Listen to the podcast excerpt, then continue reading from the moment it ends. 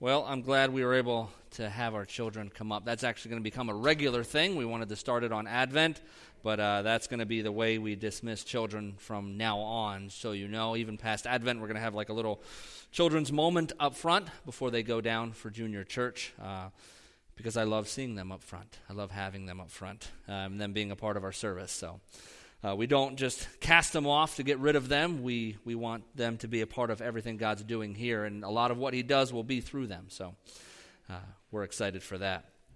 Well, I hope you did have a good time with uh, whatever your Thanksgiving celebrations were.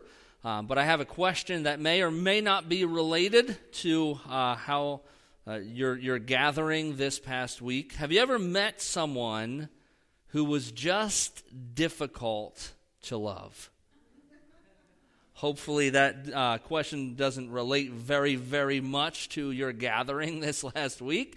Although, if you gathered with family, uh, there's a chance that might be true. Uh, but uh, I just want to ask that question. I want us to have someone in our frame of reference this morning as we talk through uh, First John. Someone who was just difficult to love. Sometimes when we read passages that talk about showing love to others, we read, you know, love one another, show love to your neighbors. Uh, we can think that the Bible is only talking about people who reciprocate that love and are easy to love. Like when I read a passage about loving other people, I think about the people that I enjoy loving because they make it easy, because they reciprocate it, because they say thank you. And those people are fun to love and to care for and to be loving toward. But if that's what the Bible is always talking about, there wouldn't be anything remarkable or special about that, would there? Even those who hate God can love those who love them. It's a natural thing. If you want to love people who reciprocate that love. What John has been talking about since the beginning of his letter is loving people who don't love us back. People who don't reciprocate it the way that we wish they would, or to the level, the degree to which we think or we feel we're uh, pouring out love. Loving people who are difficult to love, who, after years and years and years, still are difficult to love. People who have hurt us and made us not want to love them. Because loving them would require us to lean into the power of the Holy Spirit. And man, that's difficult. We played a video a couple weeks ago uh, from someone who had experienced significant uh, hardship and oppression uh, as a Jewish person, as a Jewish woman. She had seen family members die because of the oppression that took place. And then she came face to face with one of her oppressors. Man, I don't, I don't think any of us have a story quite that profound. And yet, she, I love how she communicated it. I, I, couldn't, I couldn't love him. I just couldn't do it. But she didn't have a choice. It was God in her compelled her to love and gave her, not didn't just compel her, but gave her the power to communicate love to this person.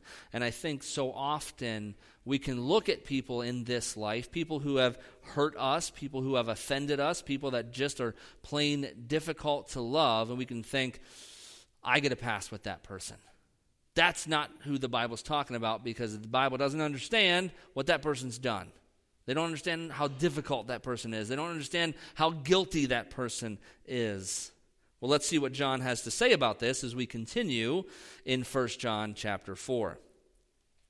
Uh, last week we covered verses 1 to 6. Uh, Brother Joel brought that, and I really very much enjoyed what he had to say there about testing the spirits and things like that. But let's open up to 1 John chapter 4, verse 7. I'm going to be reading from the ESV. It says, Beloved, let us love one another, for love is from God, and whoever loves has been born of God and knows God. Can someone who doesn't know Jesus love their spouse? Okay, I just want us to get a baseline here this morning because I've actually heard Christians say, well, no, no, no, they think it's love, but it's not. Uh, they can love. People who don't know Jesus can love. Can they love their kids? Yes. People who don't know Jesus can love their kids. So, obviously, what John is talking about here is a different kind of love. If you're familiar, uh, which I'm guessing most of us are not fluent in Greek, uh, if you were to read the New Testament in Greek, uh, and just so you know, I don't know Greek. I'm not trying to say I'm smart or anything. Uh, I don't want to lie to you. Uh, but if you were to read it, that we translate many words to just our word love. And so they have these different words that communicate a different kind of love. And so, what John is talking about here, and this isn't the first time that John uses this word. Uh, many people believe he also wrote the Gospel of John. He uses the word there, but this is a unique word he uses. What John is talking about here is a love which is only available to those who have access to the love of God.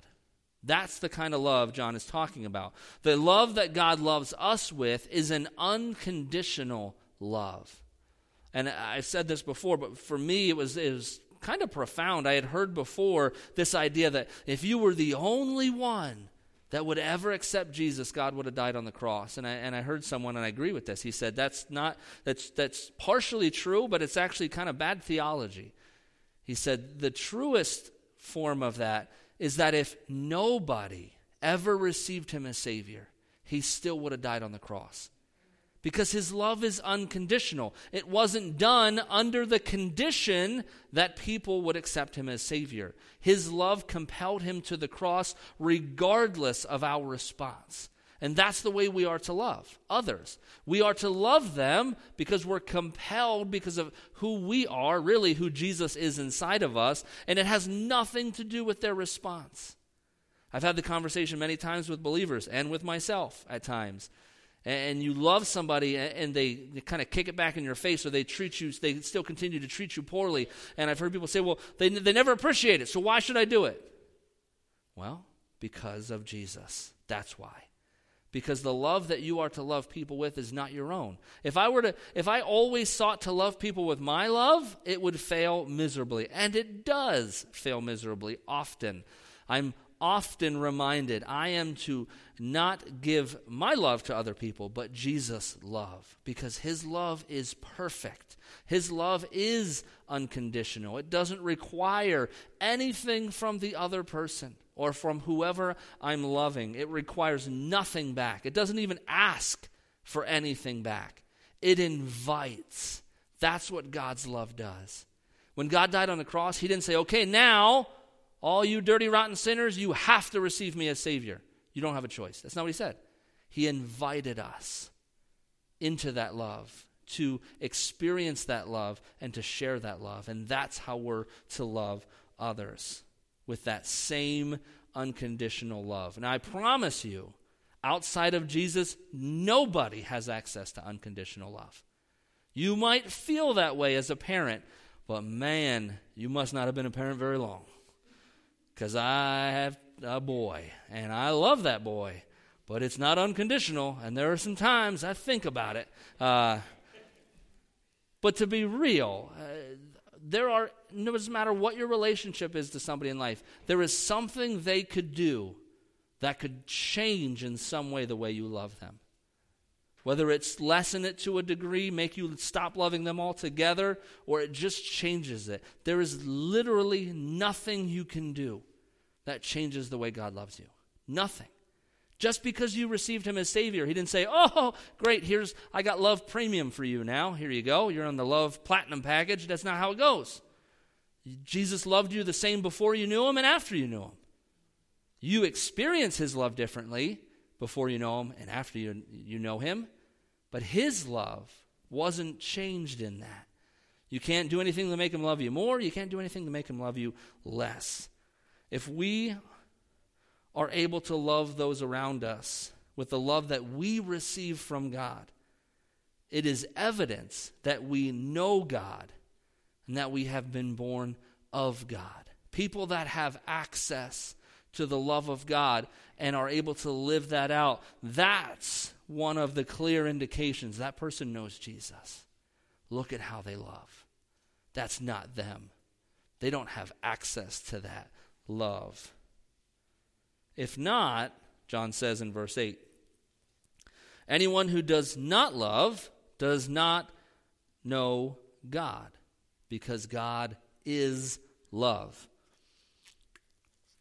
John has come at this every conceivable way already in 1 John, and he'll go at it some more just in what we're going to talk about today.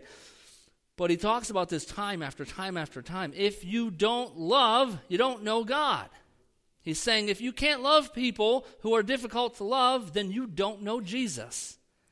Because he loved you when you didn't offer him anything, when you hated him.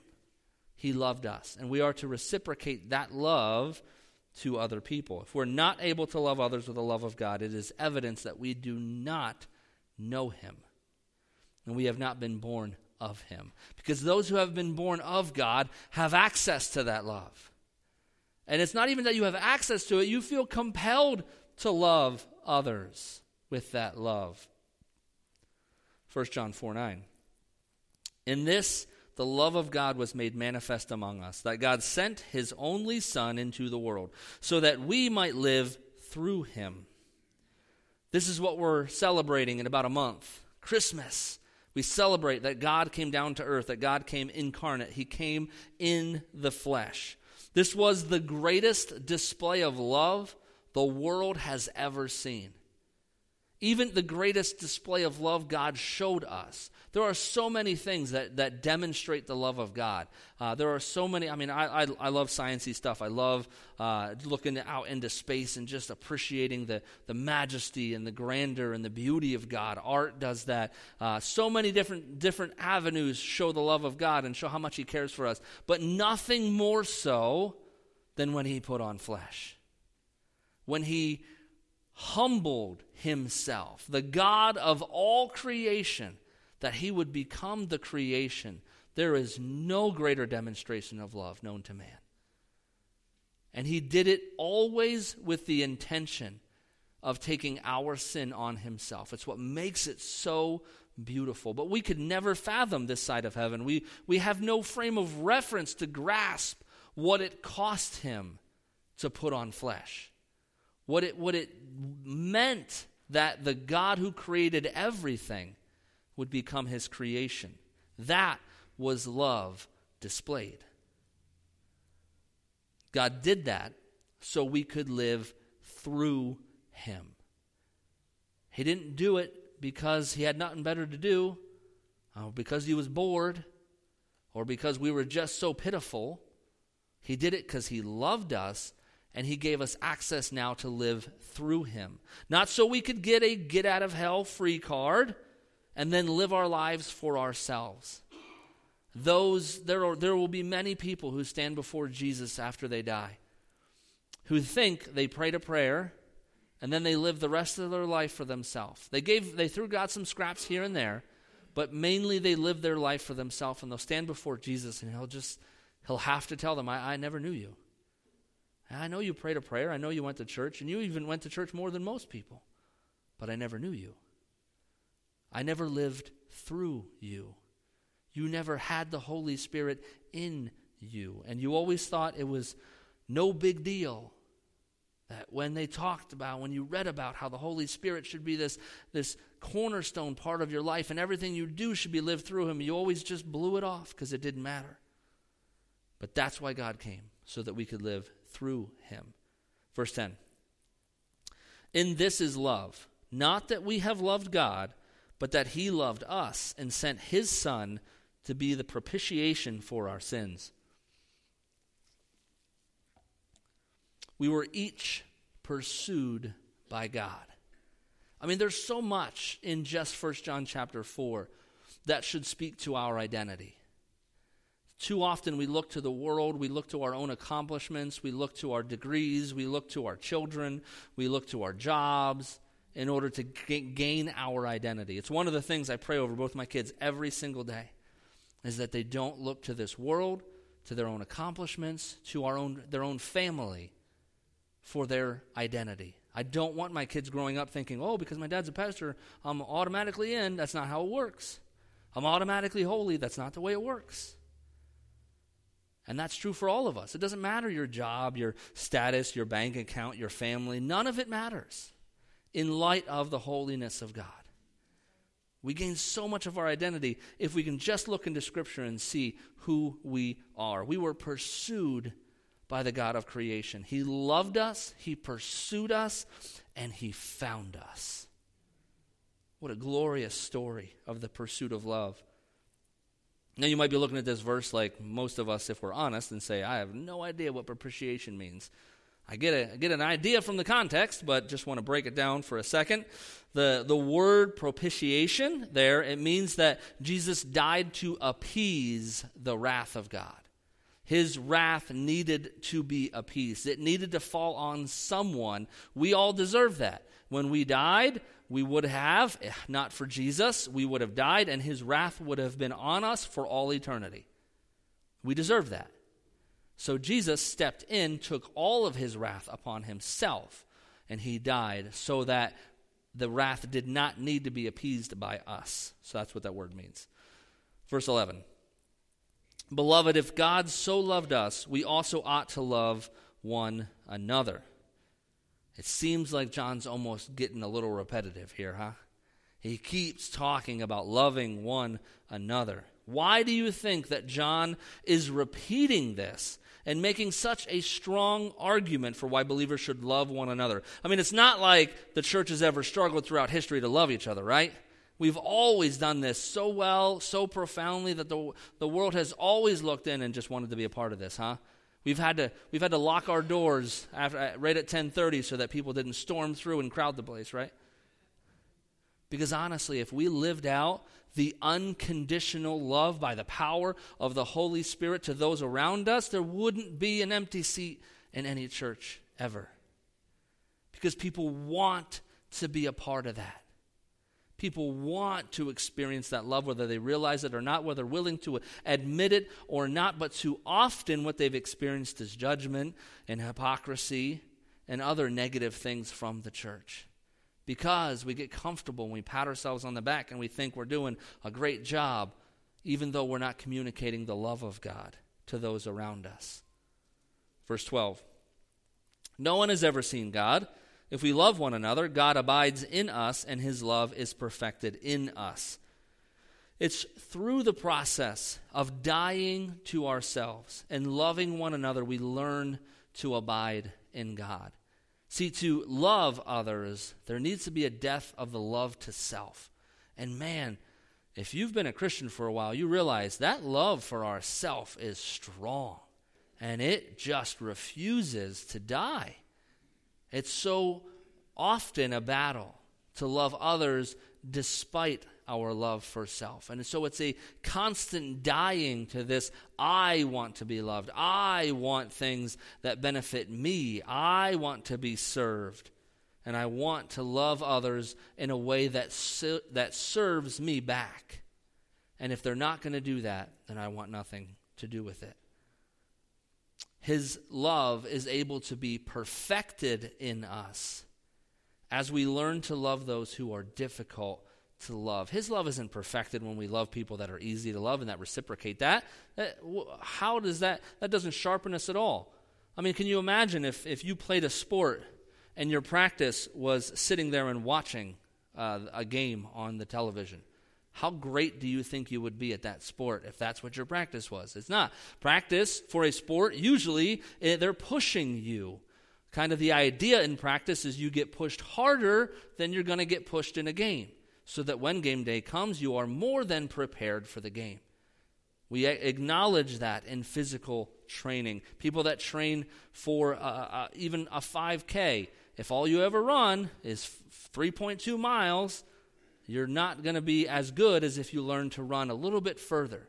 You learn to have a little bit more energy than you needed, and you learn to push yourself for that. Well, that's the same in, in the perfecting of love in us. If all we ever do is love people who are easy and comfortable, we shouldn't be caught off guard when we find it difficult to love people and uh, nearly impossible to love those who are difficult to love. I've heard people say, you don't have to love people who don't love you back. I've heard that often. from people who profess to be believers to say, no, no, no, no, no. If someone's hurt you, you have no responsibility to love them. And they, they, they mean it. And that makes perfect sense for somebody who doesn't know Jesus. To the world, that makes absolute perfect sense. Yeah, if they're a toxic person, if they've hurt you, if they don't, if they're not going to love you back, if you're not going to get anything out of it, then don't do it. That makes perfect sense for people who don't know Jesus. But if you claim to be a Christian and you think that you only have to love people who love you back, you've seriously misunderstood the gospel. Because that is not at all what the gospel was or is. The gospel was a God who is love, pursuing those who are hate, who are sin, who offer him nothing who, even after he communicated his love, and even after we accepted his love and became believers, we still choose sin often. We still choose not him. And he still loves us. And we will continue to do that until the day we die. We will continue to struggle and battle with things that are lesser than, with, with love of the world, which doesn't even compare to the love of God. But because it's momentary, because we enjoy it in the moment, we choose it. And yet God still loves us. Now, I get why, for some of us, if you know my past, I have a, a pretty abusive past. I've been abused by uh, others in my life, and man, I had more than enough reason to hate. I could sit and tell you for hours all the reasons I have. I, uh, part of my story is I used to plan the murder of my own dad because I was so sick of it. And I wanted to end it. And then I met Jesus. And man, I did not enjoy that for a while because then this other thing began to war with me. And I began to feel this weight when I would, I used to enjoy planning it. I used to enjoy thinking about how I could get away with it. And then Jesus messed it all up. He made it no more fun. And then it happened with other people in my life. And I'm not saying like there's nothing to pat myself on the back for because if I still wanted to do it, I still wanted to plan those things. I still wanted to hate people. But it's the Spirit of God that doesn't allow it anymore. I get that people have hurt us and people have wronged us. And you prob- some of us have been hurt far more than I've ever been hurt. Some of you probably have stories that maybe no one else even knows about it the way that you've been abused and you've been hurt. But there's no footnote here.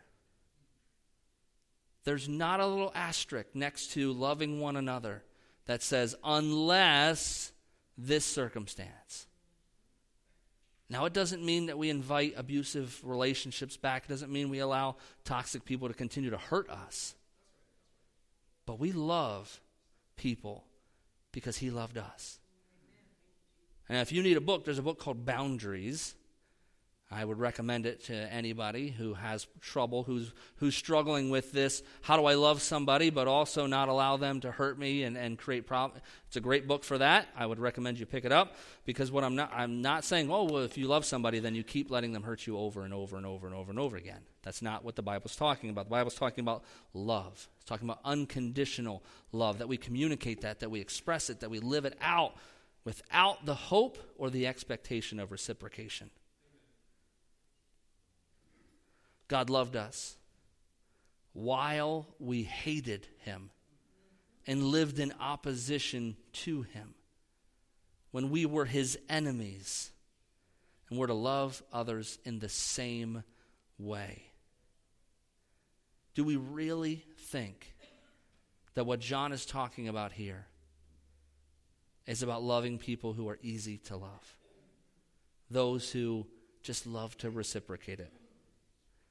How can we possibly love people who are extremely difficult to love, who have hurt us in ways that make it impossible to love them? 1 John 4:13. By this we know that we abide in him and he in us because he has given us of his spirit. That's how.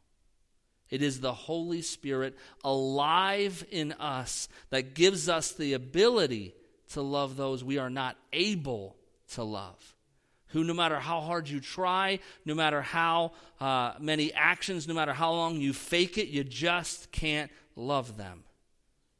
It's the Spirit that allows us to do that, that gives us the power to love people who are just unlovable.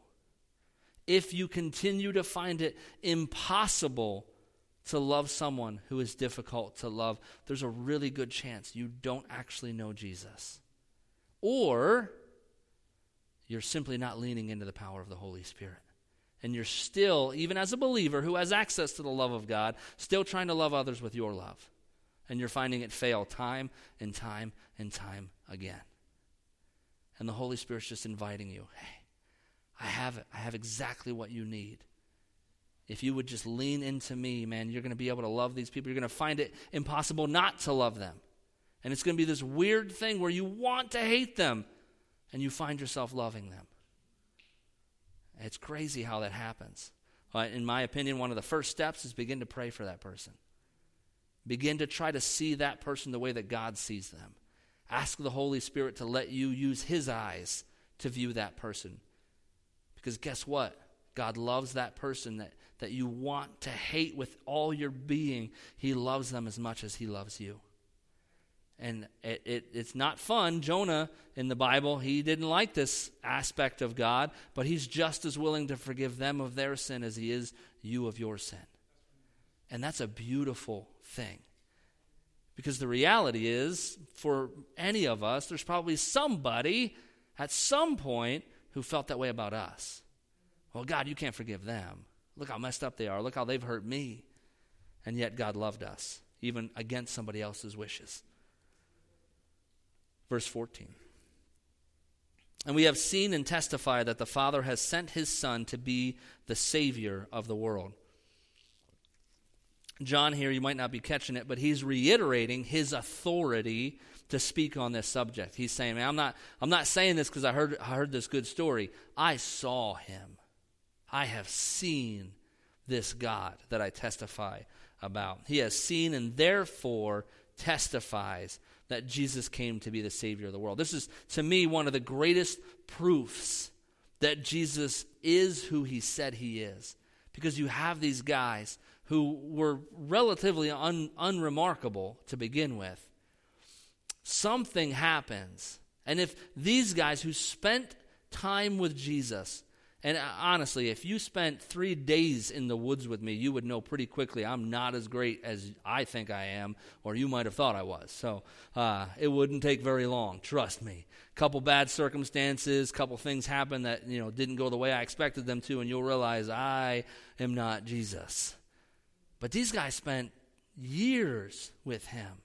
They were in some tough places with him. They saw him do incredible things. And, and, to me, it's one of the greatest testimonies that Jesus was who he said he was because these guys all went and died for him. If they were making this stuff up, I'd, I, I like the prank. And I've done some pretty elaborate pranks. but I wouldn't be willing to die for one of my pranks. That these guys, all but one of them, go to their death for him to me says something about him was different, was unique. He must have been God. And here's John saying, Man, I saw him.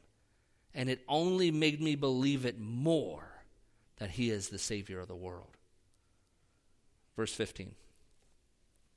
Whoever confesses that Jesus is the Son of God, God abides in him, and he in God. John is repeating again what he said in verse 2 of this same chapter. We covered that last week with Joel. He was talking about how, you know, if someone can't confess that Jesus is the Son of God or they want to teach something else, that's not from Jesus because it's right here in the Word of God. So that person doesn't know him. Those who confess Jesus as the Son of God, God abides in those individuals.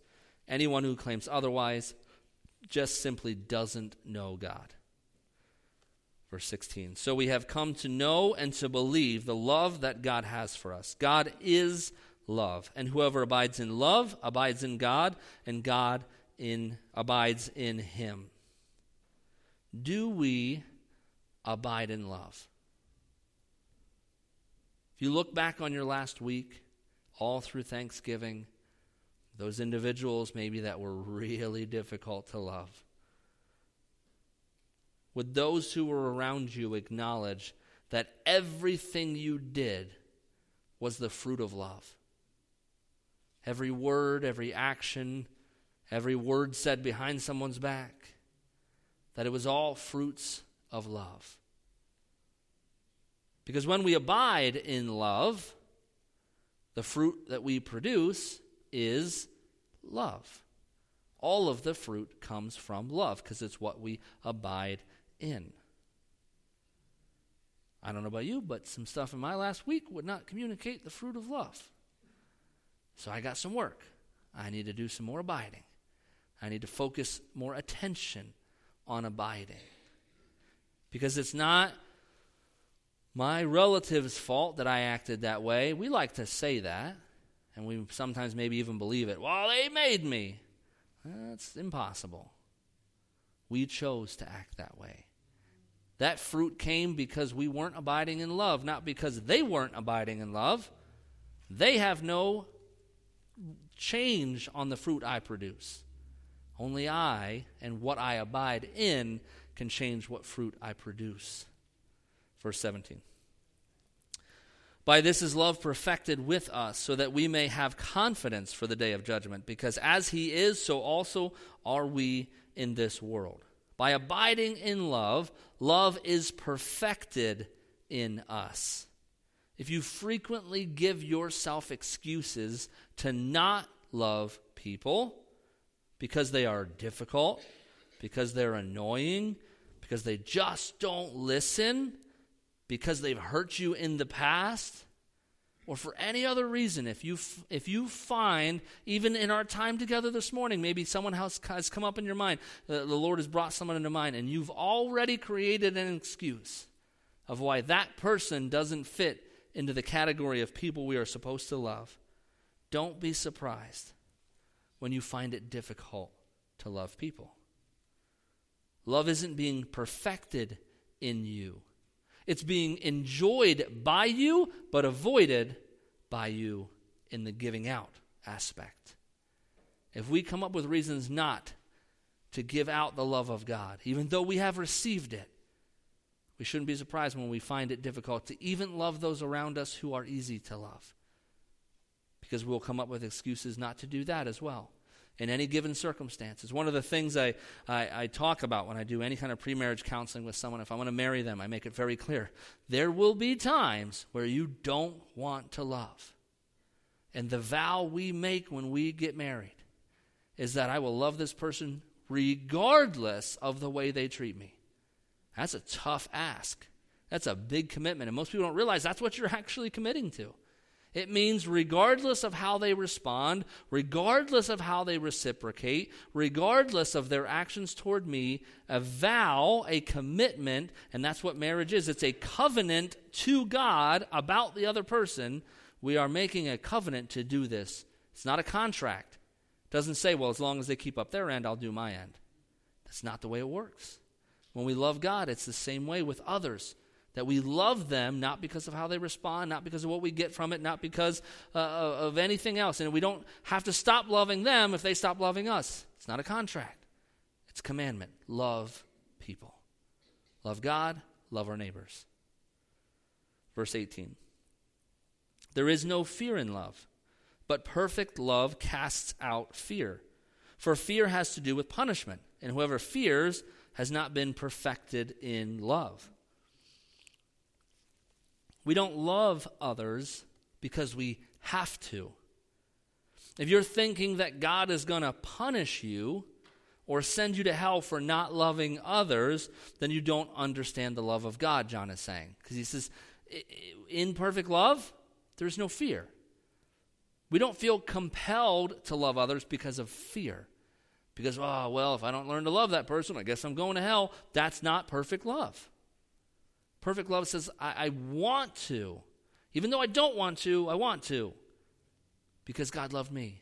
And man, if He could love me, then I can love that person. That's what perfect love and love as it's being perfected does.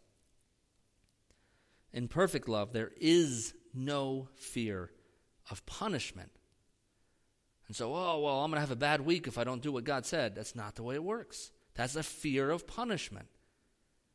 We love others because it's our desire to love others with the love of God, not to avoid punishment. Maybe that's where your mind has already gone. Well, I guess I'll love them so I don't have to get punished. That's also not perfect love. And so, what that should tell you is okay, if that's my thought, if that's where I'm at, I just need to sit in the love of God more. Because if you experience it more, it'll be far easier to communicate that love to others. So, spend some time with Him. That song we sang last week, The More I Seek You. And to me, there's no greater song for me to experience the love of God as I just think about sitting back and God wrapping his arms around me and I'm just there. Like there's nothing required, there's nothing being done. I'm not doing anything for him. I don't that's it. Just resting in the love of God. And when you sit in that, when you abide in his love, it changes things. It'll change the, the reason why you love. It'll change the difficulty that you have loving. The Holy Spirit will be able to love others through you because you truly know and ex- have experienced the love of God. And maybe you have, but man, it's been a long time since you've just rested in His love, since you just sat and didn't feel like you had to do anything to, to earn it. You didn't feel like you had to uh, apologize for not doing it because of fear of punishment or some other thing, but just sat in his love. Next verse. We love because he first loved us. That's why. That's why we love. If you're still wondering why you should love certain people, maybe there are people in your life that have come to mind as we've been reading this and you've thought, well, I don't have to love that person. It doesn't get more simple than this verse. And I've heard the lie out there, well, I've forgiven them, but I, don't have to like them. I don't have to love them. Man, forgiveness requires that we love. It's pretty hard to, for actually genuinely forgive someone without feeling the love of God, especially if someone has hurt you significantly and then you need a touch from God. And when you experience His love for that person, it makes it so much easier to forgive them and say, Man, you didn't know what you were doing any more than I knew what I was doing when I was sinning. And so I forgive you. I release that. We love those who are impossible to love because He first loved us. And let's be honest, we were impossible to love and he made it happen anyhow. And I don't know if you've ever been hit with one of those moments where you just felt the weight of your sin before you knew him. And you just knew what it cost him to love you. Man, that makes it a lot easier to love other people when we just remember what it cost him to love us. Verse 20. If anyone says, I love God, and hates his brother, he is a liar. For he who does not love his brother whom he has seen cannot love God whom he has not seen. And if we can't love people we can see, people we can touch right in front of us, John's saying you can't we cannot love God. We just can't. Trust me, you're not going to win the argument with God on this one. Well, they did this or they did that. And God will remind us of all that we were guilty of when we ask for his forgiveness. Maybe he'll remind us of all the reasons that he had to not love us, and yet he chose love. If we hate someone for any reason, we cannot be a Christian. That's a tough message, but it's straight from the Word of God. We cannot hate someone and love Jesus. Those two are mutually exclusive. And so you got to choose which one you want. Do you, do you love that hate for that person more than you love Jesus? Because it's a line in the sand. God says, I'm sorry, you can't come on this side if you're going to hold on to that hate. You can't, you'll never be able to actually receive the love of God because you can't release that hate. And so some of us, maybe we have some work to do this week. Maybe there's some serious soul searching. And we need to sit before God and be honest and say, man, I, I feel like I know you as my Savior, but boy, I hate this person for what they did. I hate them. and ask God to help us figure that out as we rest and sit before Him. Verse 21 And this commandment we have from Him whoever loves God must also love his brother. Well, wait, didn't he just say that in the last verse? Pretty sure he just said that, no? For he who does not love his brother, whom he has seen, cannot love God. And if anyone says, I love God, and hates his brother, he's a liar. So what God is saying here is, is not just about not hating him, it's about going beyond that and loving them. That's why I think that lie that's out there is you don't have to like them, but you have to forgive them. That's saying you don't have to you have to not hate them, but you don't have to love them. It's not the way it works. It's not the commandment that we're given. This is a commandment. And this commandment we have from him whoever loves God must also love his brother. It's not good enough for you to try to let yourself off the hook and say, Well, I don't hate them, but I don't love them. All right, well, then you're not being obedient to God. Because just not hating them is not enough. And most likely, you still hate them because you're not able to love them. If you're not able to love somebody, it's because you hate them. Because if you met a stranger who was in need and you had no history, no baggage, nothing going on, would you find it that difficult to love them? No. You wouldn't have any baggage. So if you're not able to love somebody, there's a reason, and it's because you still hate them. That's what the Bible's telling us. We need, we must love others if we know God. Just in case we thought we could get away with it, with claiming that we don't hate somebody, he finishes with that commandment. If we love God, we must love others. So, what can we take away from what we learned here today? It's one thing to learn about it, it's another thing to put it into practice. First, one of the questions I want us to leave with this morning is who comes to mind when we talk about people that we don't want to love? Who does God bring to your mind? I have people in my mind right now. Just because I'm up here doesn't mean I haven't been wrestling with this myself. Who have we been making excuses to treat in a way which denies the gospel?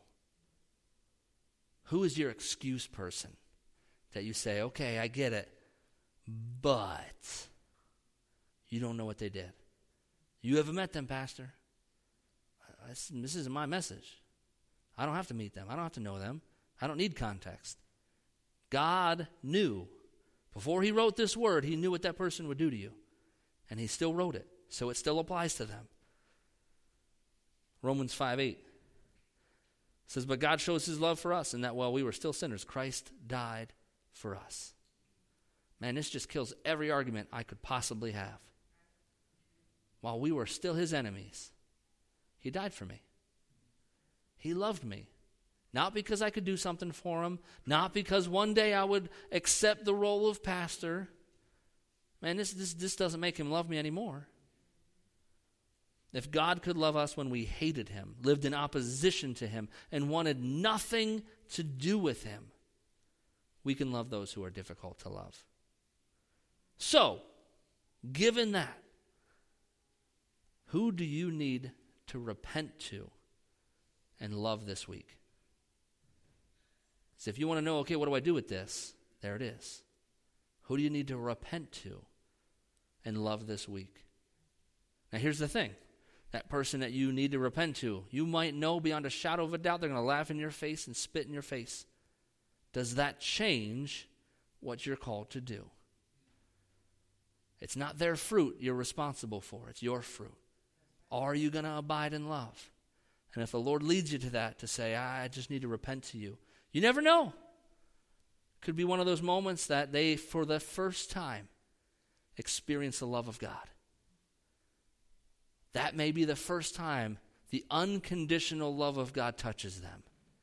And I promise you, it will not return void. That kind of love, they might laugh at you, they might spit at you, but I guarantee you there will be a moment where they say, huh, man, what was that?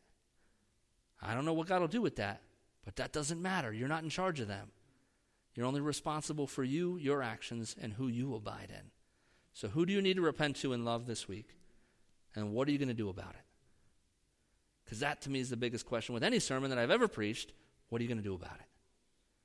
What is going to change about your life, about your week, because you know that God is calling you to love. Let's pray. Lord, this is a tough message. There's so much positivity in this. When I first read 1 John chapter 4, there seems to be so much positivity in the love, but the reality is that so many Christians don't live up to this. Though we have experienced your unconditional love, God, we fail in re- relaying that love to others. God, I'm confident there are people in this room who you have put people on their heart that they need to repent to this week. And there is no more difficult task than repenting for something like this. Repenting for hatred in our heart. Holy Spirit, they're going to need you. Holy Spirit, there are people, myself included, who are going to need you this week. We're going to need to lean into you in a heavy, heavy way. But it'll be glorious as we allow you to work through us. Lives will be changed if we learn to live through your power. God, I pray that you would remove all hate from the hearts of every person in this room through the love of your Son, through the Holy Spirit's power, you would remove the hate, the bitterness, the anger, and you would replace it with the unconditional love that you loved us with. What a change it would make to those around us and to our community. Lord, would you bless us with the boldness, with the humility to take the steps that are necessary for us this week. In Jesus' name I pray. Amen. Amen. Have a great week.